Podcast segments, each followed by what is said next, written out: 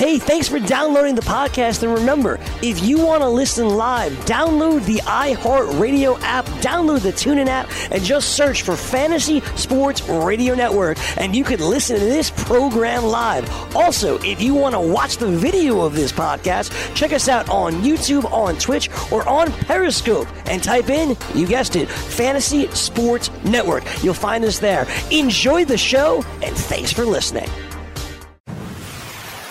You're listening to the Fantasy Sports Radio Network. Ladies and gentlemen, you are now listening to the Fantasy Baseball Hour with Al Melchior.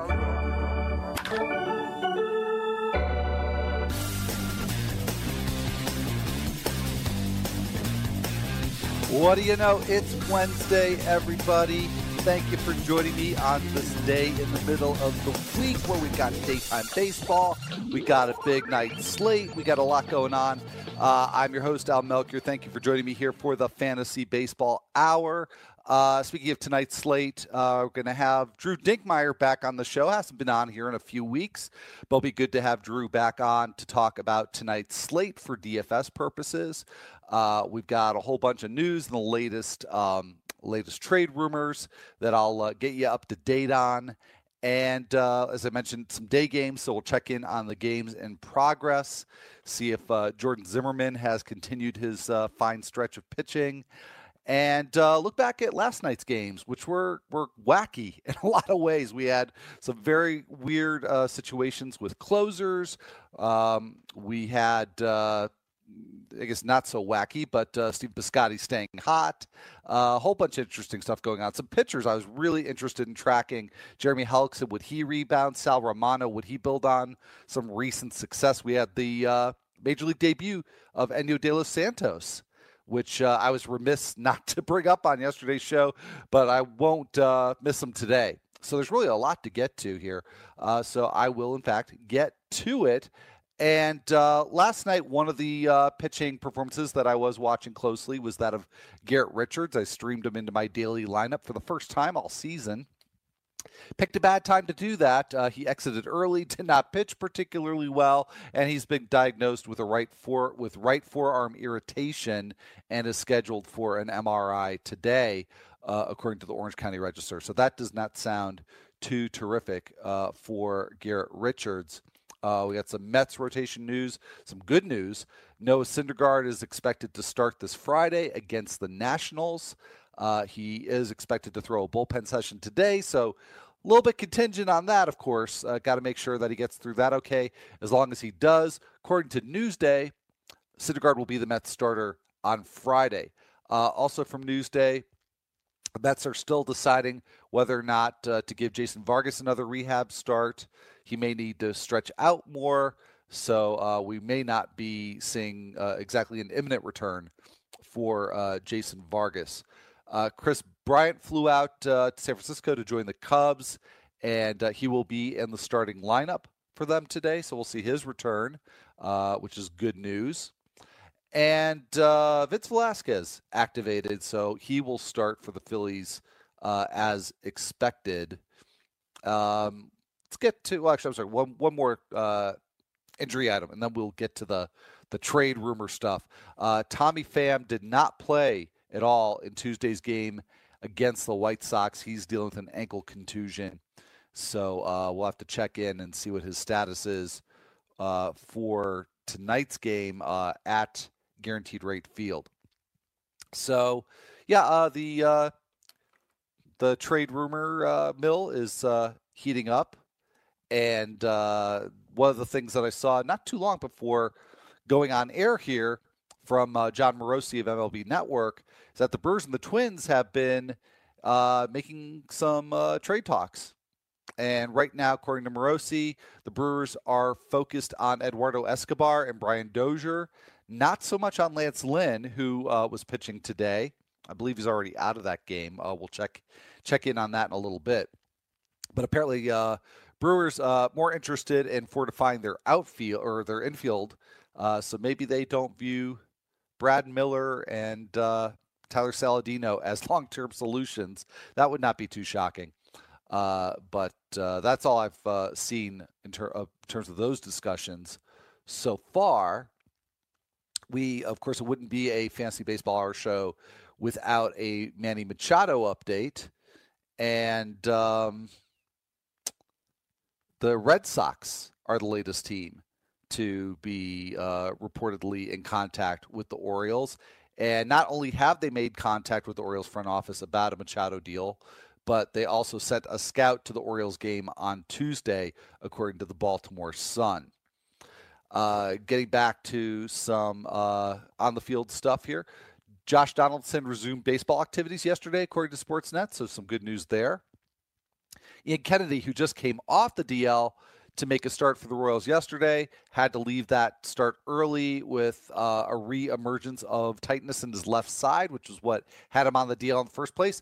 And then today, earlier today, Wednesday, Royals put Kennedy right back on the DL again, basically reversing yesterday's transactions. Kennedy back to the DL, Jason Adam back up from AAA Omaha. Uh, he got sent down to make room for Kennedy in the first place. Uh, the Minnesota Twins have put Addison Reed on the disabled list. That move came earlier on Wednesday with uh, tight triceps, and it's Reed's first ever trip to the DL. Uh, he's had a mostly down year, ups and downs, but I'd say more downs than ups for for Addison Reed. Kind of pitched his way out of those high leverage situations for the Twins, and uh, now shelved on the DL. Uh, and some other closer news. Uh, this is pretty much just confirming what seemed pretty obvious that with Sean Doolittle placed on the DL yesterday by the Nationals, uh, Kelvin Herrera is going to assume the closer role in Doolittle's absence. Uh, that report first coming out from uh, MASN. But also development, and a really good piece uh, from the Washington Post about Doolittle because uh, this seemed to be a, a little bit unexpected. And there's lots of situations where a player says or the team says that uh, a player's not seriously hurt, they're day to day, could you know could be available the same day or the next day. That was the deal with Sean Doolittle. We see a lot of situations where the team says that initially, and then a day or two later, or maybe even three or four days later, they wind up on the DL. So that's what happened with Sean Doolittle. But it's not actually the initial problem that has put Doolittle on the DL. He had a uh, a toe strain, and it turns out that it's more than just that because he was feeling uh, more and more pain in his toes, and it turns out that Doolittle's got a pinched nerve, so that's why there's the DL move. Puts a little more context there. Makes a little bit more sense that he goes from uh, yeah, he's got this toe issue, but he might be able to pitch today anyway. To two days later, being put on the DL. Uh, so that report from Washington Post, and again, if you have time to check that out, it's a, it's a really good piece. Uh, yesterday was just a weird day for relievers in general. Uh, so you had this unexpected move with Doolittle, but then you had Cody Allen coming in to just sew up a, a win for the Indians, where Trevor Bauer had just completely dominated the Reds. Uh, and, and, it turned out, despite uh, what looked like it was going to be a, a, blowout in the first couple of innings, Sal Romano recovered and actually pitched a really nice game, pitched into the eighth inning, kept it something of a competitive game to the point where Terry Francona went for his closer, uh, Cody Allen, in the ninth inning, and it just all fell apart. Uh, but uh, you know, Allen did not have a good game, and the thing is that Cody Allen has had his inconsistencies both this year and throughout his career, and the Indians bullpen has just been dreadful. And that's, by the way, is something I plan to bring up with Drew Dinkmeyer when he uh, joins us in just a little while here. But um, so Allen made enough of a mess of uh, this save opportunity against the Reds that Francona had to uh, go to the bullpen again uh, to get Joey Votto out uh, because Votto you know, potentially could could be driving in the winning runs here, and so he called for his lefty. Makes sense, right? With uh, Joey Votto coming up, he called for Oliver Perez, but um, the bullpen coach Carl Willis thought he heard instead of OP, OT, the first two letters Dan Otero's last name. And apparently that's his nickname, and they, they call Oliver Perez OP. So they brought in OT instead of OP, and Otero, the, the righty, faces Votto, the lefty, and uh, cleared the bases with the double. and uh, and so Otero blows the save. Uh, Cody Allen gets a loss. It's just a just a weird ending to a weird ninth uh, ninth inning for the uh, for the Indians. So yeah, the Reds actually pulled that one out. Was a, a crazy game, and then you had a situation uh, with Blake Treinen uh, where you know he's just been pretty much automatic lately, and uh, you know was called into a situation where again you know got off to a, a bit of a rocky start, and this was actually now in, in extras uh, against the the Houston Astros in Houston, and you know uncharacter- uncharacteristically uh, Treinen comes in and starts off uh, by walking Josh Reddick, and then he gives up a Kyle Tucker, Tucker single, and then Tucker subsequently scores, but still a tie game. And then Alex Bregman just hits this little nubber that travels like five or six feet. And somehow he avoids the tag of Jonathan Lucroy. And then Lucroy throws the ball away to first base or just past first base.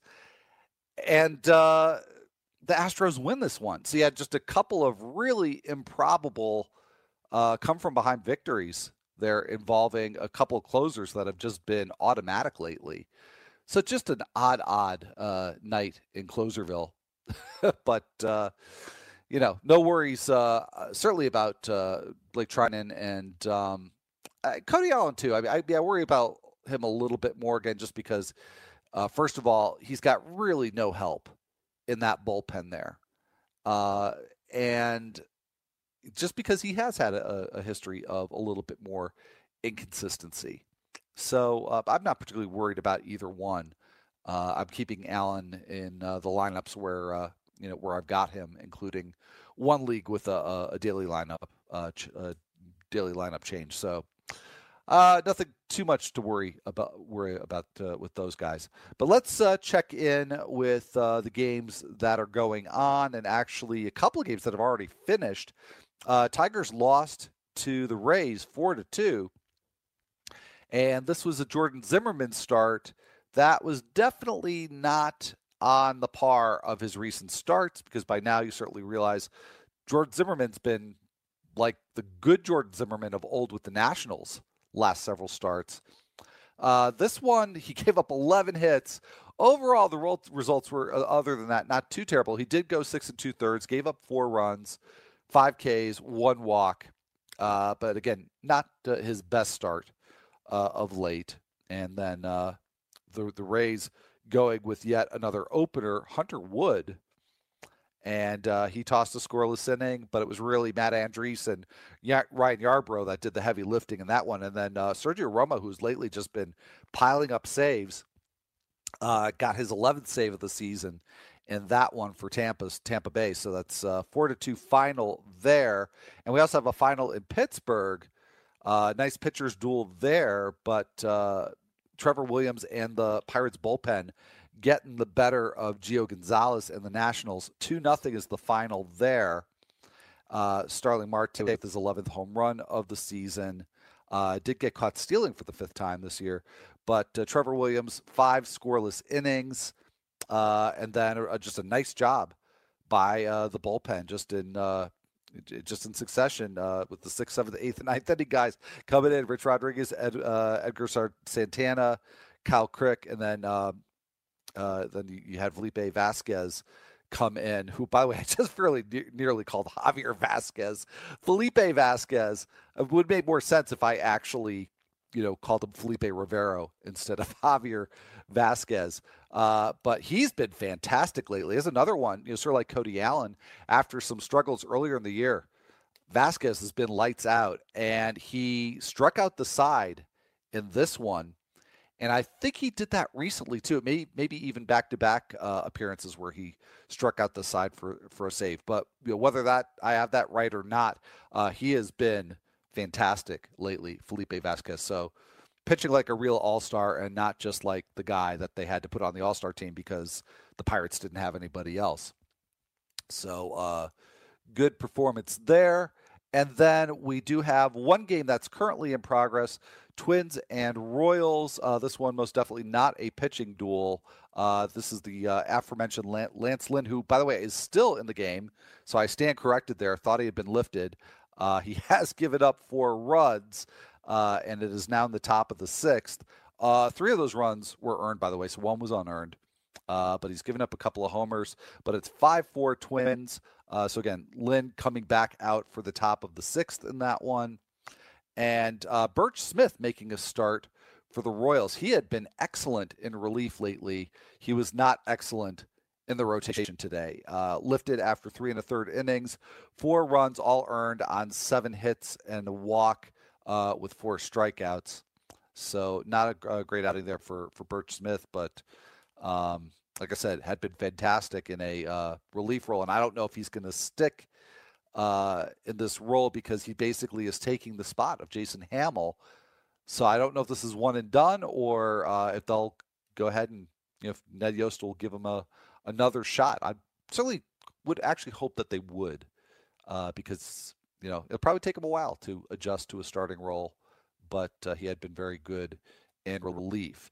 And then we've got one game that is starting in about 20 25 minutes and that's the Cubs and the Giants. So of course we have uh, lineups for both of those. And you got Chase d'Arnaud leading off and playing third base, so no Pablo Sandoval. Uh, but otherwise, looking like a pretty normal Giants lineup. You got Steven Duggar again in there, batting seventh and uh, playing center field. Alen Hanson uh, at second base, uh, batting eighth. And for the Cubs, no uh, Willson Contreras, Victor Caratini catching uh, and batting eighth. And um, this is, by the way, Mike Montgomery for the Cubs. And then for the Giants will be Johnny Cueto, his uh, second start coming back from the DL. Hopefully this one for him goes better than the last one. Anyway, time to head to break. And when we come back, it's going to be Drew Dick- Dinkmeyer here talking about tonight's slate. So don't go anywhere. We'll be right here.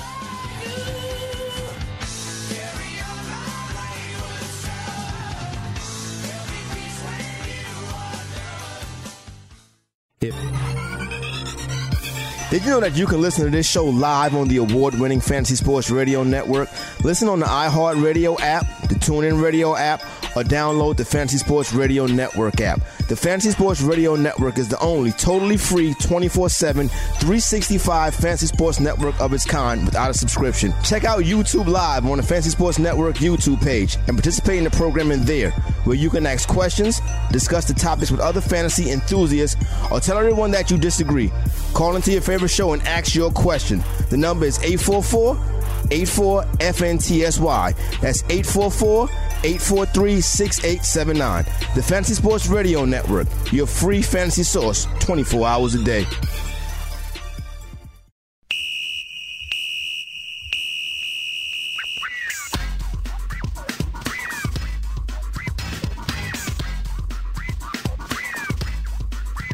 Welcome back, everybody. This is the Fantasy Baseball Hour. I'm your host, Al Melchior. Uh, we are just mere moments away from uh, bringing in Drew Dinkmeyer and chatting about uh, tonight's slate. Uh, before we do get to Drew and uh, talking about tonight's games, uh, just time to remind you to get your season ticket to Fantasy Glory now with the 2018 Roto Experts exclusive Edge Fantasy Football Package. It's not just a draft kit, it's a full season package that takes you from draft day to championship week and it features in-depth analysis from some of your favorite fantasy, uh, FNTSY sports radio experts, including Fantasy Hall of Famer Scott Engel, 2017 rankings accuracy champion Jake Ciely, and uh, of course, uh, from right here on the Fantasy Baseball Hour, high stakes veteran Matt Modica. So just go to rotoexperts.com, use the code WINNER to get 10% off on the exclusive Edge package and set aside a spot on the mantle for that 2018 championship trophy. All right. So, uh, anyway, uh, while you're uh, pondering doing that, uh, it's time to welcome back to the show. First time in a few weeks from uh, dailyroto.com. Uh, Drew Dinkmeyer. Drew, thank you so much for uh, making the time and joining me here today. Of course. Thanks for having me, Al.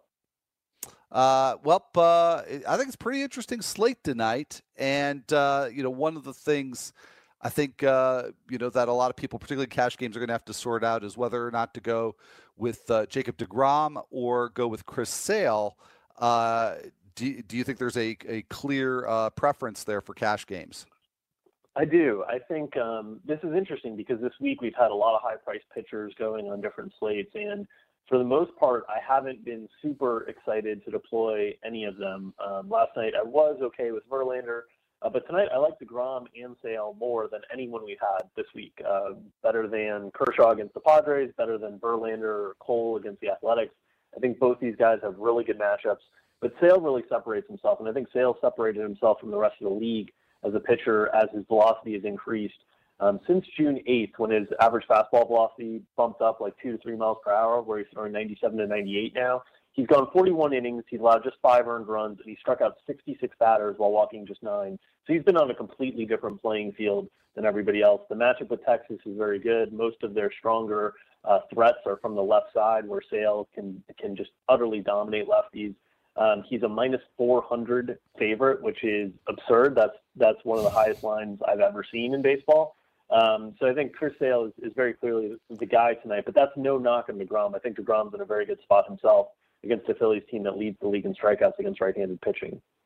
Wow, yeah, but uh, it's it's hard to top, but uh, you know that uh, profile for Sale tonight, and uh, that was one thing I was going to follow up on uh, that you basically beat me to was uh, you know the the matchup versus the Rangers, and with Colon going on the mound versus Velasquez, and I guess you know maybe he's something of a wild card coming back off of a brief DL stint, but I would think that that pitcher to pitcher matchup for Degrom is a little bit tougher.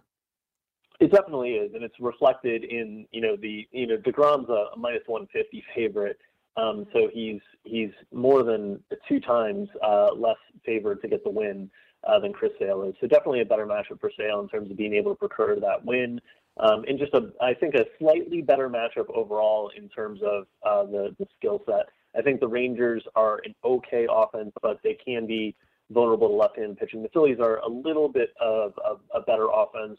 Um, but they also strike out a bunch too. So I I like Degrom. I just it's if he was on any other slate, it would be Degrom. It's just that he's he's on the slate with Chris Sale, and Chris Sale's too dominant. Well, I guess that that shuts Freddy Peralta out then, but I mean he's been spectacular since coming back up. He's got the Marlins, so that's obviously a favorable matchup. Uh, maybe in, in tournaments, uh, is there uh, maybe an incentive to go with Peralta instead of uh, Degrom, Sale, or somebody else? He certainly has the kind of strikeout upside that you'd like to attack in tournaments. I think there are some concerns that I have. The first being that the Marlins offense, while it's a decent matchup for run prevention, they do not strike out a ton, especially the lineups that they've been rolling out there of late with Martin Prado back, because Prado just doesn't doesn't ever strike out. Um, so it's not a great matchup for strikeouts, and then he's got a really unfavorable home plate umpire which for Peralta I think is a big deal because his biggest yeah. issues are command. So I don't love this spot for Freddy Peralta. Certainly, if you're playing in a season-long league or anything like that, you're starting him because it's a it's a really good matchup on the whole.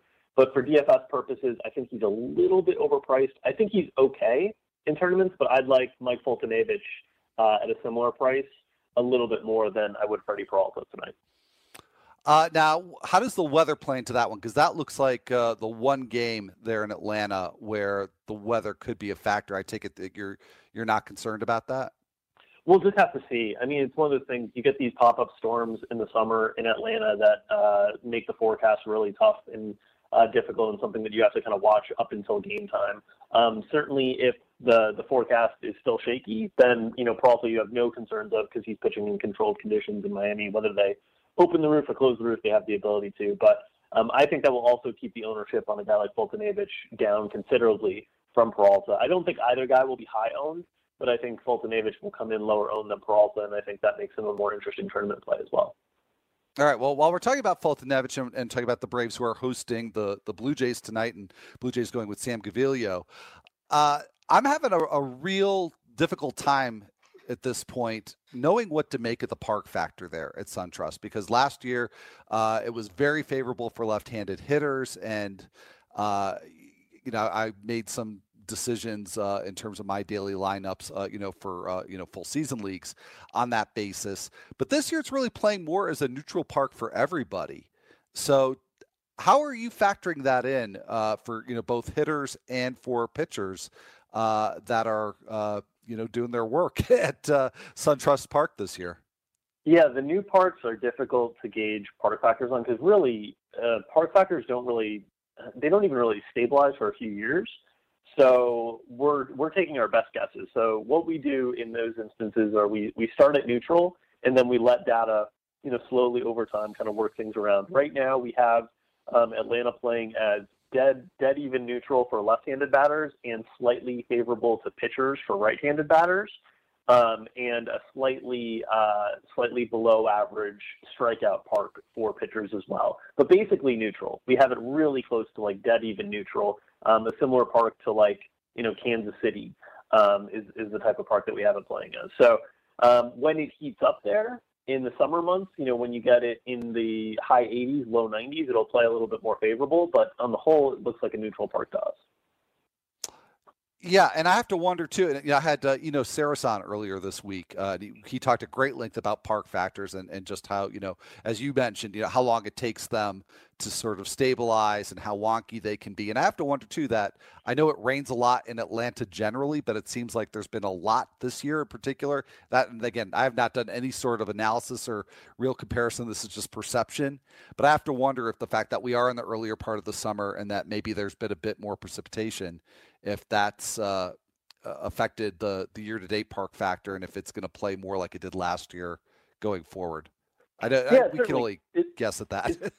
yeah, it certainly could. What you would want to do there is just like look at average temperatures this year, and obviously, you know, we still haven't gone into August, which is really when the parks start to play much more offensive friendly uh, through the southeast and through you know like Texas. That's when it really really heats up we're just starting to get there in July. So there's still plenty of time for some of these parks to get a little bit more offensive friendly as the season goes on. Well, you know, while we're talking about you know weather and the impact that that can have, um, and I realize I'm, I'm, kind of throwing this one out of left field, but it's it's a question I've had that I've meant to research and haven't gotten around to it, and just occurred to me. You may know the answer to this. Do flyball pitchers typically perform worse in the hotter months? Uh, you know, than they do, uh, you know, say early on in the season or maybe very late in the season. Uh, are you aware of any research on that? Yeah. So in general, every you know every couple degrees up uh, in temp in average temperature, the ball travels further.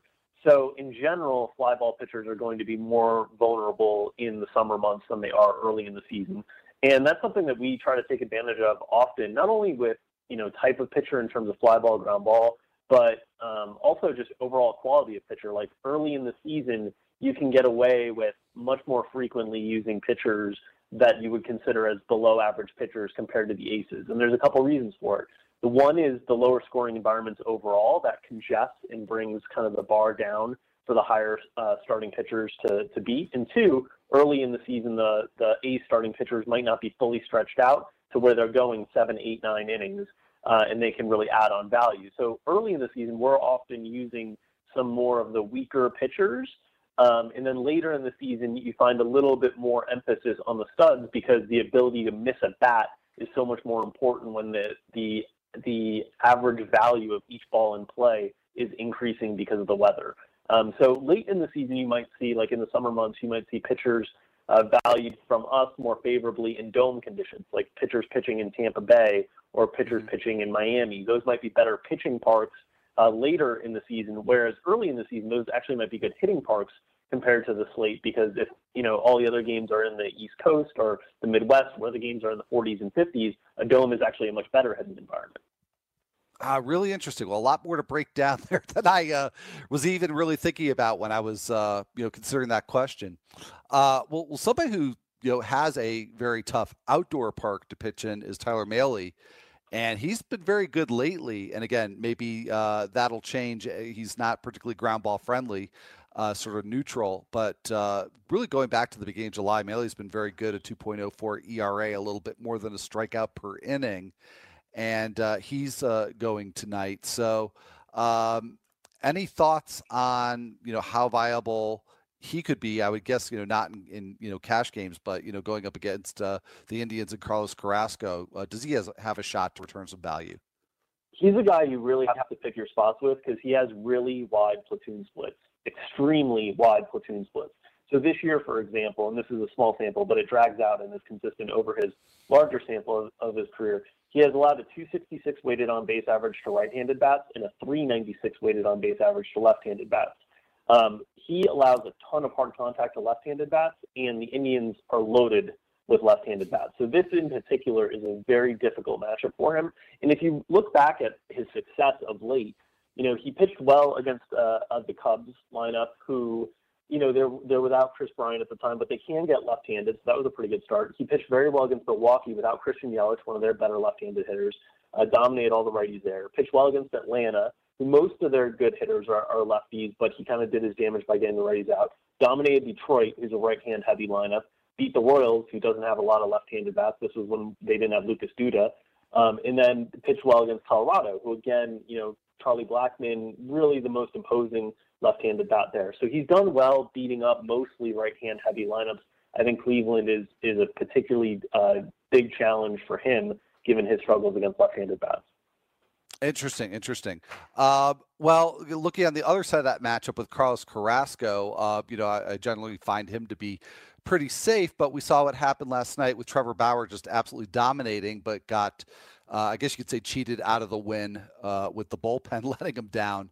Uh, but the bullpen is terrible. Uh, and I mean, it was an unusually bad performance for Cody Allen, who had been really good. But uh, should we avoid Carrasco and maybe even Bauer and you know pretty much anybody in the Indians rotation just because the bullpen?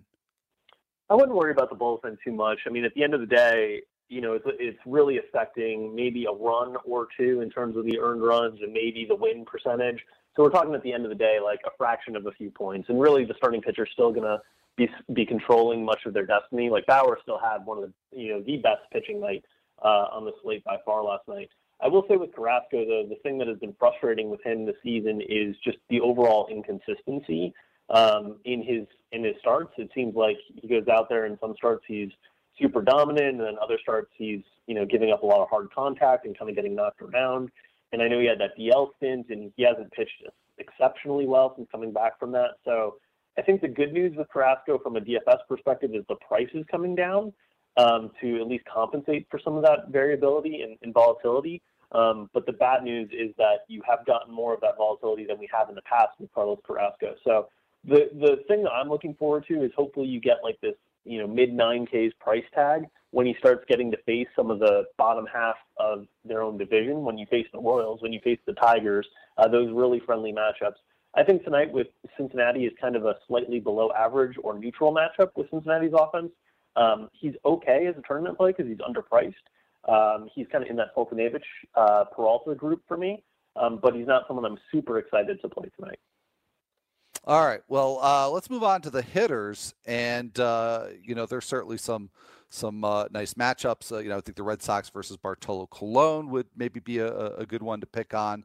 But uh, you know, you've got a game at Coors Field uh, that you know, first of all, features Shelby Miller, who just has not been good since coming back, and then you got German Marquez, who's fantastic on the road, but just awful at home. Uh, so, uh, which one of these lineups, Diamondbacks or Rockies, do you think actually provides a better uh, pool of hitters, maybe to build the stack from?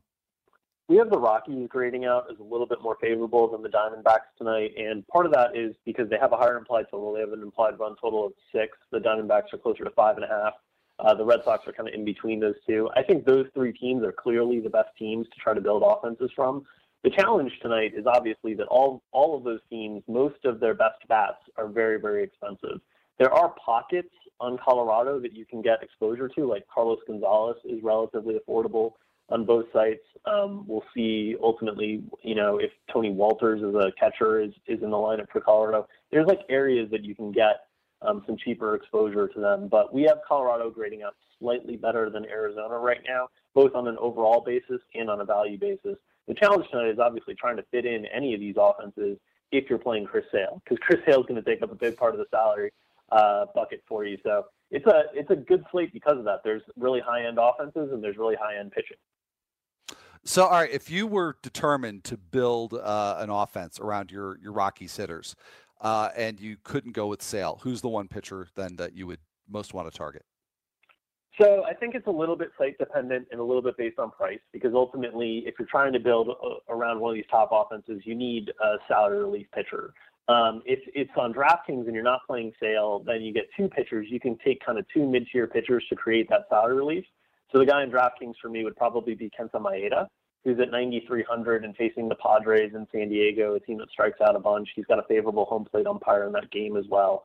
If it was on FanDuel, I think it would be Luke Weaver, who's only 6,600. And I know all of us in the fantasy baseball community have been really disappointed. We thought this was going to be a breakout season for Luke Weaver, and it just hasn't happened. He hasn't really been able to be effective the third time through. But this White Sox lineup, especially without Avisail Garcia, is just one of the weaker lineups in all of baseball. And there's not a lot to threaten him from the left side, which is where Weaver struggles more. He struggles getting lefties out compared to righties. And at 6,600, you can build really big offenses alongside him on FanDuel. All right, really interesting stuff there. So I uh, wouldn't have thought of Weaver, but uh, makes a lot of sense. Well, Drew, thank you so much for joining us, folks. You should check Drew out on Twitter at Drew Dinkmeyer. Drew, uh, thanks. Looking forward to having you back on the show. Thanks, Al. All right, have a good one. And folks, uh, we'll be right back with much, much more after this break. Have you ever wanted to have a fantasy expert in the palm of your hand? Or better yet, in the pocket of your khakis? Well, check it out. Now you can. It's the Fantasy Sports Radio Network app. Download it now to your phone, we promise. No weird viruses, no strange tracking things. Just 24 hours a day, seven days a week of pure fantasy knowledge dropping all over your head. It's the Fantasy Sports Radio Network app. Stop being a weirdo and streaming it online. Get it on your phone. Take it with you everywhere you go.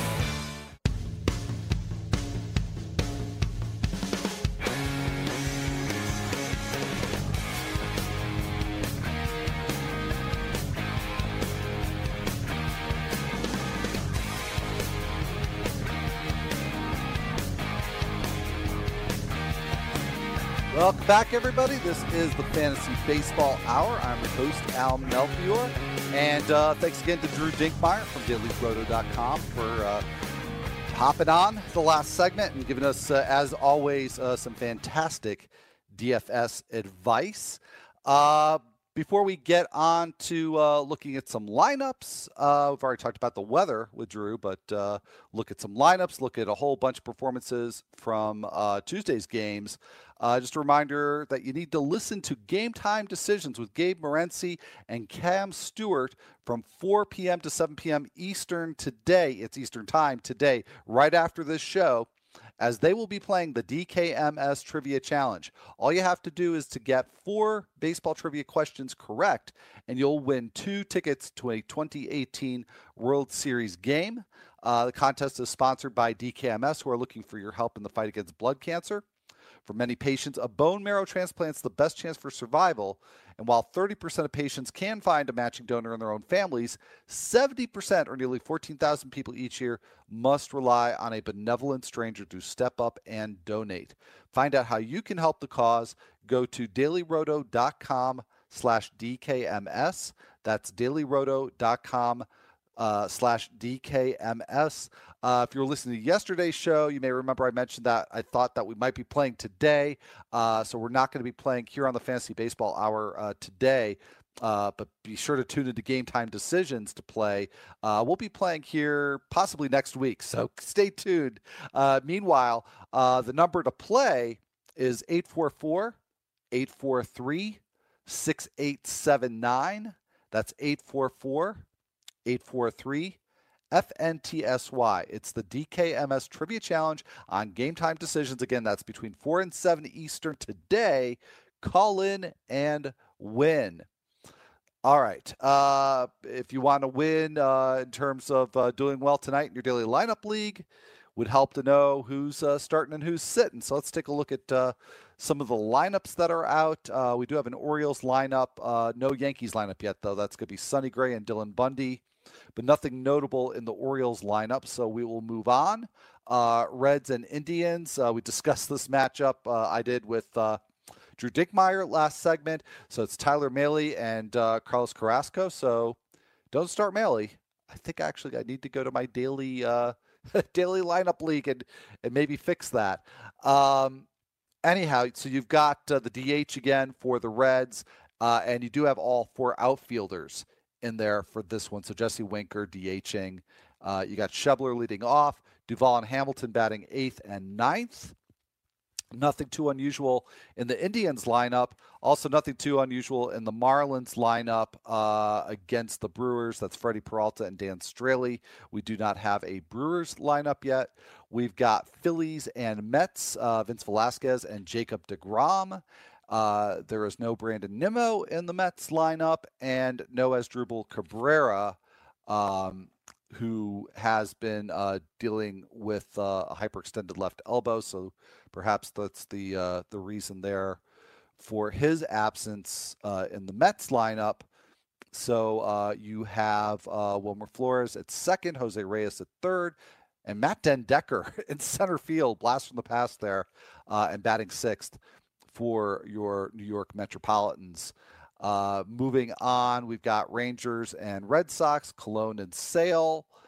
And I don't see, well, let's see, we've got um, Ryan Rua at first base and Joey Gallo in left field for that one. Gallo batting eighth, Rua batting ninth against Chris Sale. And uh, for the Boston Red Sox, don't see anything there uh, too notable. So we will, uh, well, let's see. Uh, yeah, I think we can move on from that one. We have uh, Blue Jays and Braves. And again, that's the one game where weather might be a factor, but didn't sound like Drew was too worried about that one. Uh, Sam Gaviglio and Mike Foltynewicz, excellent matchup of pitcher names. And uh, we got Lourdes Gurriel getting another start, this time at second base. So no Devon Travis for the Blue Jays. Gurriel batting sixth. And uh, let's see, for the Braves, nothing to note there. And we have no lineups yet for any of the games in uh, Central Mountain or uh, Pacific time zones. So you'll have to check back for those. Uh, but let's check back to Tuesday's games and uh, a whole lot of uh, notable hitting performances. Uh, we'll certainly start with the two homer performances. That's just how it works here. Uh, Alex Bregman hitting his 18th and 19th home runs of the season against the A's last night. And not a whole lot to say about Bregman that I haven't said over the last couple of weeks. Uh, he's just really broken out and uh, being the uh, kind of early round producer that most owners were expecting this year. Uh, also in that same game, Stephen Piscotty hitting his 11th home run of the season. Uh, and he has now hit a home run in four consecutive games. Uh, Matt Modica and I talked a bit about Piscotty on Tuesday's show. Uh, Manny Machado, who I've talked about on Tuesday's show, Monday's show, last Friday's show, and, and on and on because of all the trade rumors. Uh, he's now also making the show based on performance. He went three for four against the Yankees, hitting his 22nd and 23rd homers of the season. Uh, Odor with a two-hit game and hitting just his sixth homer of the year against the Red Sox. But uh, maybe you can use the not so impressive season to date stats for Odor to your advantage if you're looking to buy, because he's been quite productive uh, over his last 25 games, batting 286. And this is the the part of the um, the slash line that's the the real eye opener for me a 389 on base percentage. Also slugging 505. Um, he's homered five times over that 25 game stretch, and he's stolen four bases.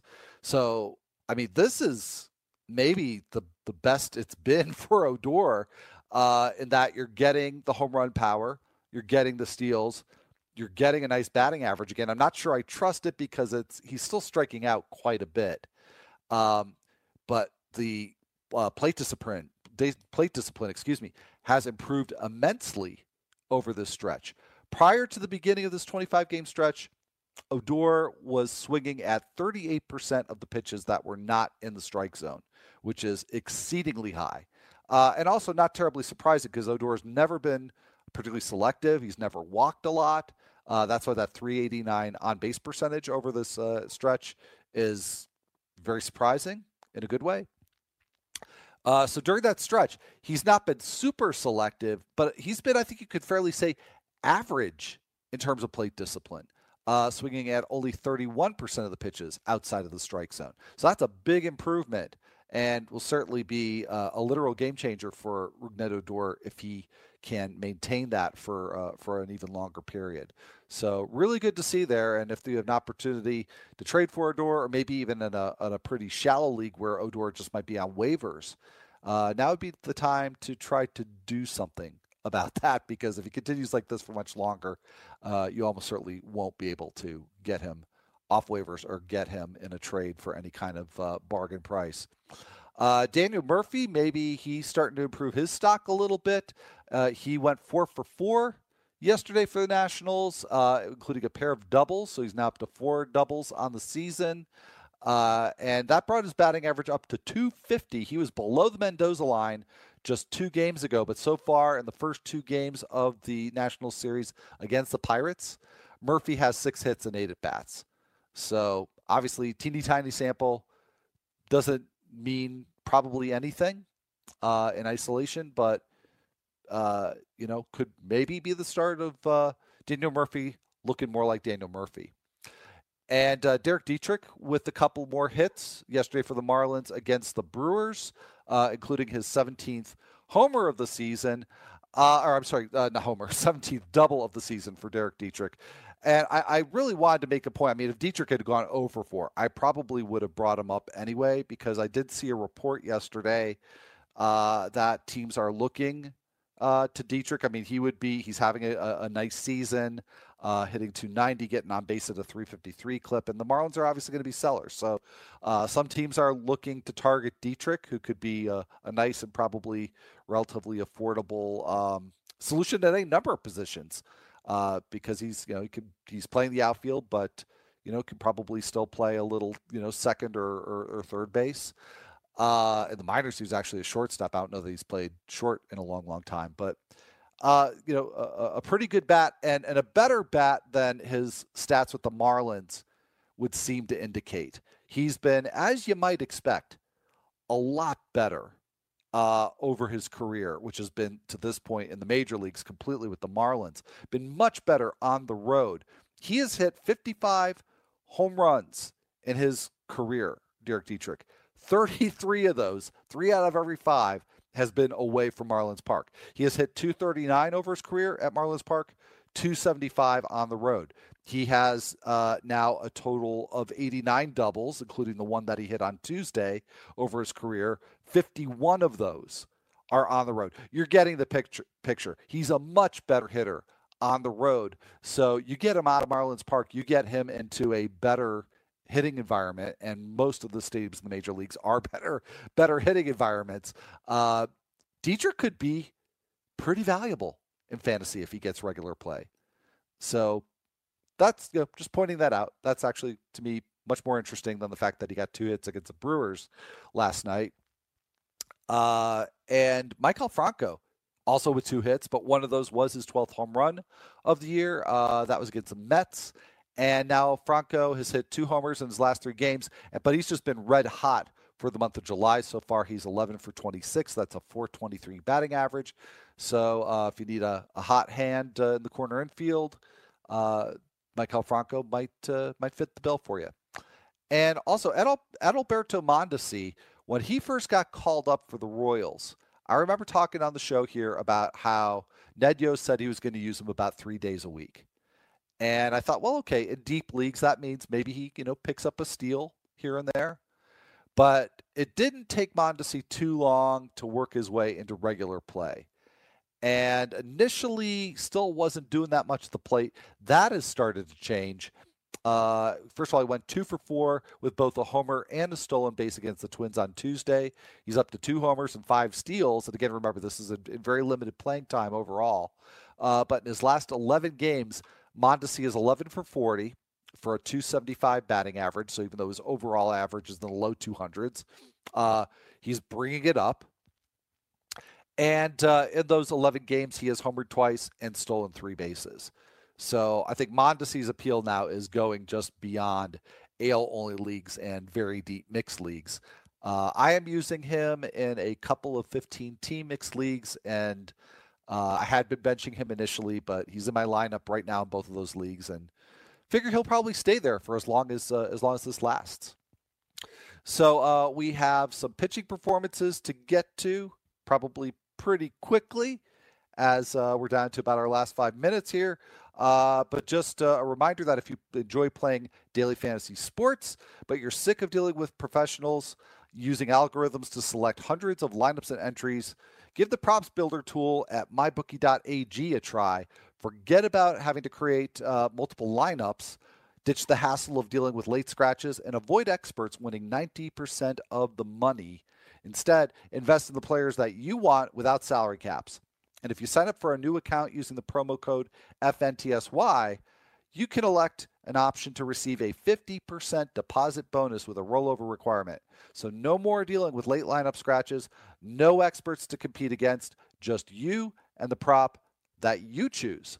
Go to mybookie.ag, enter promo code FNTSY upon sign up, and choose your matchups using their props builder tool. That's mybookie.ag, promo code FNTSY. So I've already talked about Trevor Bauer's great performance against the Reds, which unfortunately got wasted uh, by Cody Allen and uh, OT, aka Dan Otero. Uh, but Bauer did uh, toss eight scoreless innings with 12, 12 strikeouts. Uh, on the other side of that, and I mentioned this uh, a little bit offhandedly earlier on in the show, Sal Romano putting together a nice start. Not necessarily great for Roto, but a nice uh, points league start that he went seven in the third innings, just gave up three earned runs, did give up another run that was uh, unearned in the uh, second inning uh, on five hits and two walks, but just one strikeout. Uh, so, sort of an odd performance to interpret from Romano, who recently had been getting more strikeouts and a lot more swings and misses. But again, this was by far, and I wrote about this uh, on Rotograph. So if you want to dig into this a little deeper, check out the two good starts, two bad starts column from Tuesday there. Uh, but Romano, in his previous starts, uh, faced teams that, frankly, were less selective and less good at making contact. And he faced an Indians team that's pretty good at uh, being selective and making con- excellent at making contact, actually. So not too shocking with just the one strikeout there for uh, for Sal Romano. Uh, Masahiro Tanaka made his return. He got the swings and misses, 12 of them on just 80 pitches. Velocity was right back where it had been uh, before his DL stint, but the results not very good. Uh, four a third innings, three runs against the Orioles, six hits, two walks, but he did get five strikeouts. So some good, some bad there in the return for Masahiro Tanaka. Uh, we had a, a, good pitcher's duel with Jeremy Hellickson and Joe Musgrove. Musgrove, nine Ks, two runs in five innings. Hellickson, um, five scoreless innings, but only three Ks. And the the odd thing there was that he didn't throw his curveball nearly much as, as he had in previous starts, and that's really been a secret to his uh, success earlier in the season. So again, sort of like the Romano start, not sure what to make of that. Uh, Eric Lauer with a good start, uh, one run uh, against the Dodgers over eight and two thirds with eight Ks. Tyler Anderson, uh, he continues to roll on, one run on, in six innings with eight Ks against the Diamondbacks. And Enyel De Los Santos, uh, his major league debut, a quality start, six and the third innings, three runs uh, on five hits and three walks with six strikeouts against the Mets. But immediately after the game, De Los Santos was sent back to AAA Lehigh Valley. But a good preview of maybe what we could see later. And uh, finally, Pablo Lopez with a, a, start that looks really bad. Gave up five runs in six innings, but uh, over the last four innings he pitched, third through sixth innings, no hits and no walks, and wound up with 13 swinging strikes and 20 called strikes. So some good with the bad there for uh, Pablo Lopez, uh, Marlins prospect, uh, who hasn't looked that that great, well, particularly in his last couple starts overall, but some promising signs there against the Milwaukee Brewers. So, uh, on that note, time to uh, take off for the rest of the day here, but we got some baseball to watch both today and tonight. And I'll be back here again tomorrow for Nando Thursday. So, hope to see you then. Have a great one, everybody.